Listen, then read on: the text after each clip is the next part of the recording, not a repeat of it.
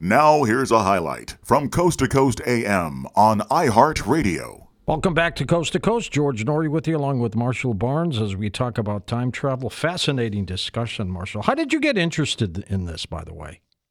Well, like most people, um, you know, living in the time period I, I, I grew up in, you know, you're not that far away from me, age-wise. Uh, right. You know, it's it's a fascinating subject.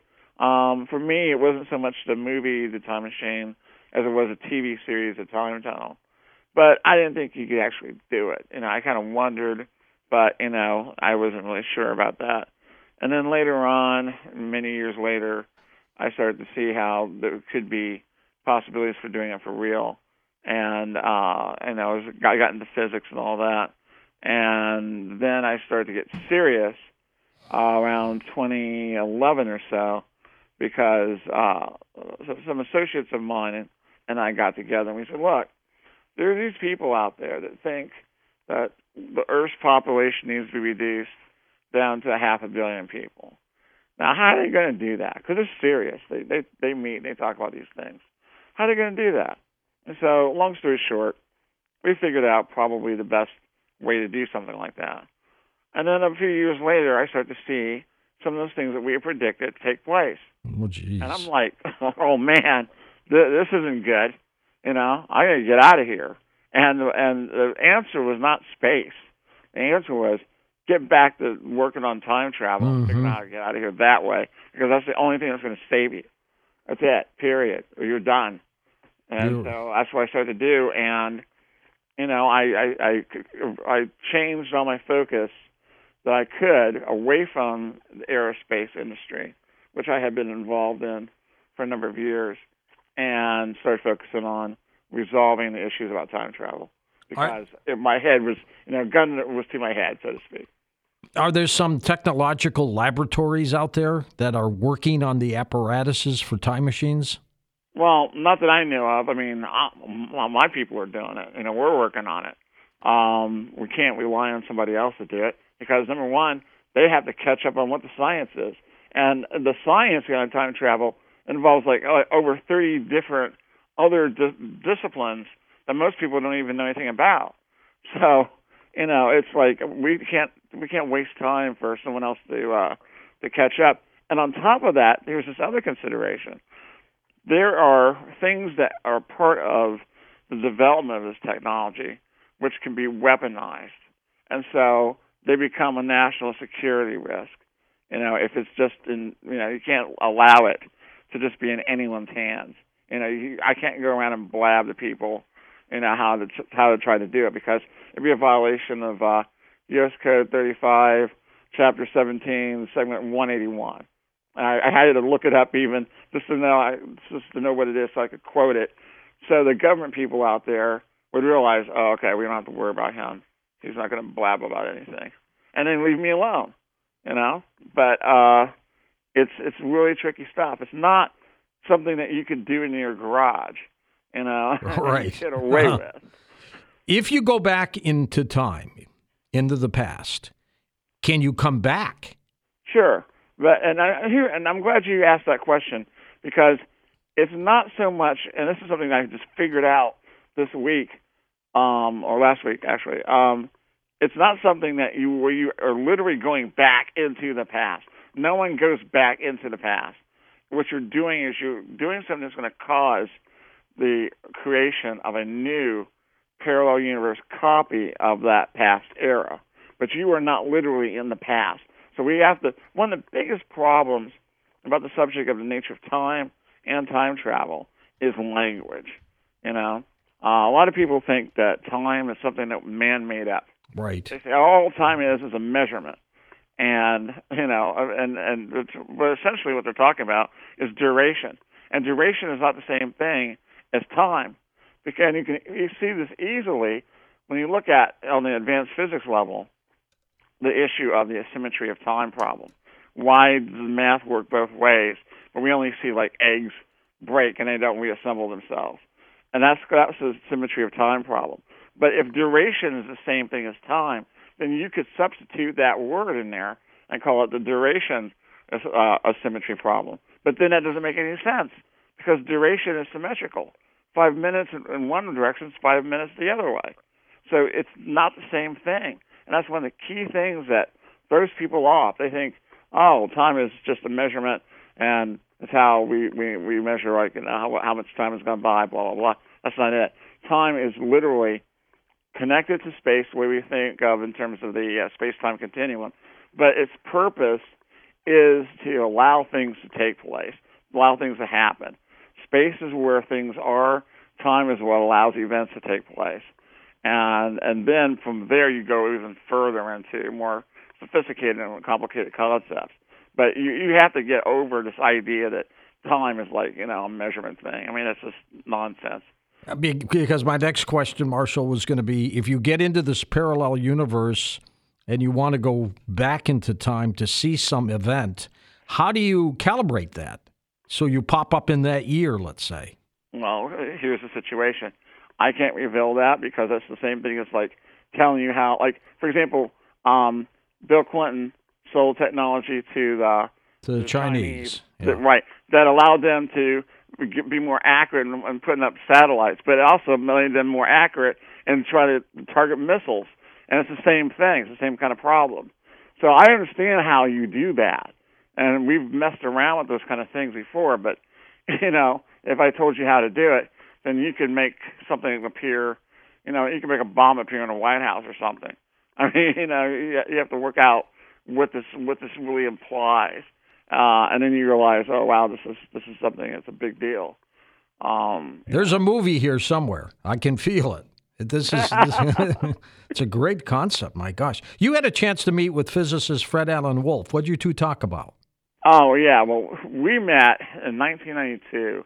He had recently published his book, Parallel Universes: The Search for Other Worlds, and in it were many things he described which were happening to my friends and myself for real, and we didn't understand why. Okay, because we were new to all this kind of thing, and um so I called him up, I tracked him down, and he had some time to come out and visit me. And long story short, what he said was, because yeah, we showed him all the evidence of what was going on, and he said, "Well, you're like a receiver. You're tuning into something that is real, and as you tune into it, and people hang out with you and resonate with you, it becomes like a powerful draw. And as those things start to happen, uh, things that are like those things that you've been concentrating on will manifest around you." And that was a very profound statement to, uh, for him to make because we've now discovered how to actually, you know, manip- manipulate those kind of things and make them happen on purpose. So, you know, it's it's one of the things that we we knew that we would start to see take place if we were getting close to doing time travel for real. We are now targeting, for example, like say the 90s or the 80s or whatever, and then we we start to see things that are from that time period, or people, most importantly, a lot of it, people who look like people that we knew from then, but it's not those same people, but they look like they did back then. Yeah. It's like, you know, from 30 years ago, here's so and so, here's Sammy, and but it's not Sammy, but it looks just like Sammy did back then. Yeah. Not like Sammy now. And but this is like radical because it is happening like, you know, currently all the time and uh, we just made a switch to the 80s and the 70s, and we're now starting to see those things pop up. I mean, it was it, it's like, oh my God, it's happening again. Even though we believe in these kind of things, it's really bizarre to see it in front of your face. If you went into this parallel universe in your apparatus, mm-hmm. and I had one too, and I said, I want to go see Marshall. I want to see where he has gone. Mm-hmm. Could I find you in that same parallel universe, or do I create another one? You, uh, good point. Um, you could find me if you had the the the, the, kind of uh, directional, uh, uh, you know, technology that would enable to for you to tune into where I was, which is like, you know, that's really a tough deal. Um, and what I mean by that is, you know, if I'm if I'm using it I'm restricting who's going to have access to that. Right. You know, right. You know what I'm saying? And and so it doesn't automatically mean that, for example, time cops can can operate because they would not be able to track you down. Ah, okay. I mean, unless you they had something really, you know, you see what I'm saying? And so it's it's not like it's not easy like that at all. But if you, but it would be possible. It would not be impossible. How many different parallel universes could there be? Well, there's according to quantum mechanics, there's a near infinite number of them. Uh, Fred Wolf told me, he said, it's not infinite, it's like near infinite, you know. So I always, a lot of people say infinite. I just, just because of my training, because he was like a mentor for me in the, in the physics area. Um, I, I just say near infinite. But I mean, it, it's so many, you know, you're not going to count them all, at all. You know, might as well forget that. You may be the only person that I can ask this question to who might be able to answer it. In in 18 years of doing this show, I still haven't gotten my answer yet. What? The Big Bang Theory. What the heck started this? What what was this? Well, to be honest, and I won't hold I it against you if you can't answer it. No, no, no, no. Well, I mean, uh, to be honest, I can't tell you what started it. I can guess. Okay, I mean, for example, if you look at string theory, then there's the idea that you know we're on a brane, B R A N E, kind of a thing, and uh, another brane banged into another one, and it caused this, you know, what we call the Big Bang on that on that brane. Uh, there's all kinds of ideas, which it's all speculation now. It's impossible to know for certain, but I'll tell you how we could find out. If somehow uh, cosmologists discovered some kind of like rupture or some kind of physical disturbance in the, within the structure of the physical universe, okay, they might be able to ascertain that this came from some kind of a collision. And that would be the beginning of trying to find out how. But I mean, you're talking about, you know, distances that are just unimaginable. Right. And you have to have like a super telescope and you know all that kind of stuff. But that's how you would you would approach that problem. Well, um, while while you were on hold, I had a story about the James Webb Telescope, which they hope right. to launch on December 22nd, and they're saying that it could see the first light. To me, that's that's absolutely fascinating and almost unbelievable. Right, and that would be like okay, if you see the first light, that would be interesting. Maybe you would be able you would be able to ascertain where that light came from. Was it from some kind of collision or whatever? Mm-hmm, and that's right. where you're in that area that I was talking about. Are you spiritual? No. You're not. Well, I mean, not. I say no because when you say yes, it opens up the doorway for all kinds of stuff. Um, I uh, believe that. I'll just tell you this. I believe that we all lived before, okay, as spirit beings, Mm-hmm. and I. But I think we're here having a physical experience, and so I'm interested in what's going on with this physical experience instead of like worrying about all the all the other stuff that Sure. we're going to find out about when we die anyway. Yeah, but I would, I would, I would say, based on just that answer, that you're spiritual, that you're a believer in something. Right.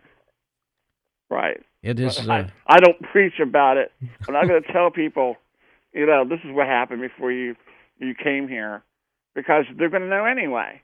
I mean, everyone's going to find out what the truth is when they die. So, it, it, one way or, not, or, or if they don't, they don't have to worry about it. right, exactly. So, it's not worth my time trying to to tell people, you know, what to think about that, because they're going to find out anyway. What What's really more important is is the truth while we're here. What's really important is understanding how special we are, and that we should pay attention to like what's going on for our children, and and the promise that our children bring to us when they're born. You know, that's what's really, really, important. It's not what, what some big guy up in the sky's doing. It's like, oh my God, look at this little kid. What potential does he have? Yeah. What could you know that kind of stuff? It is- That's where the answers are. They're not up in the sky with some guy with a beard. Listen to more Coast to Coast AM every weeknight at 1 a.m. Eastern and go to coasttocoastam.com for more.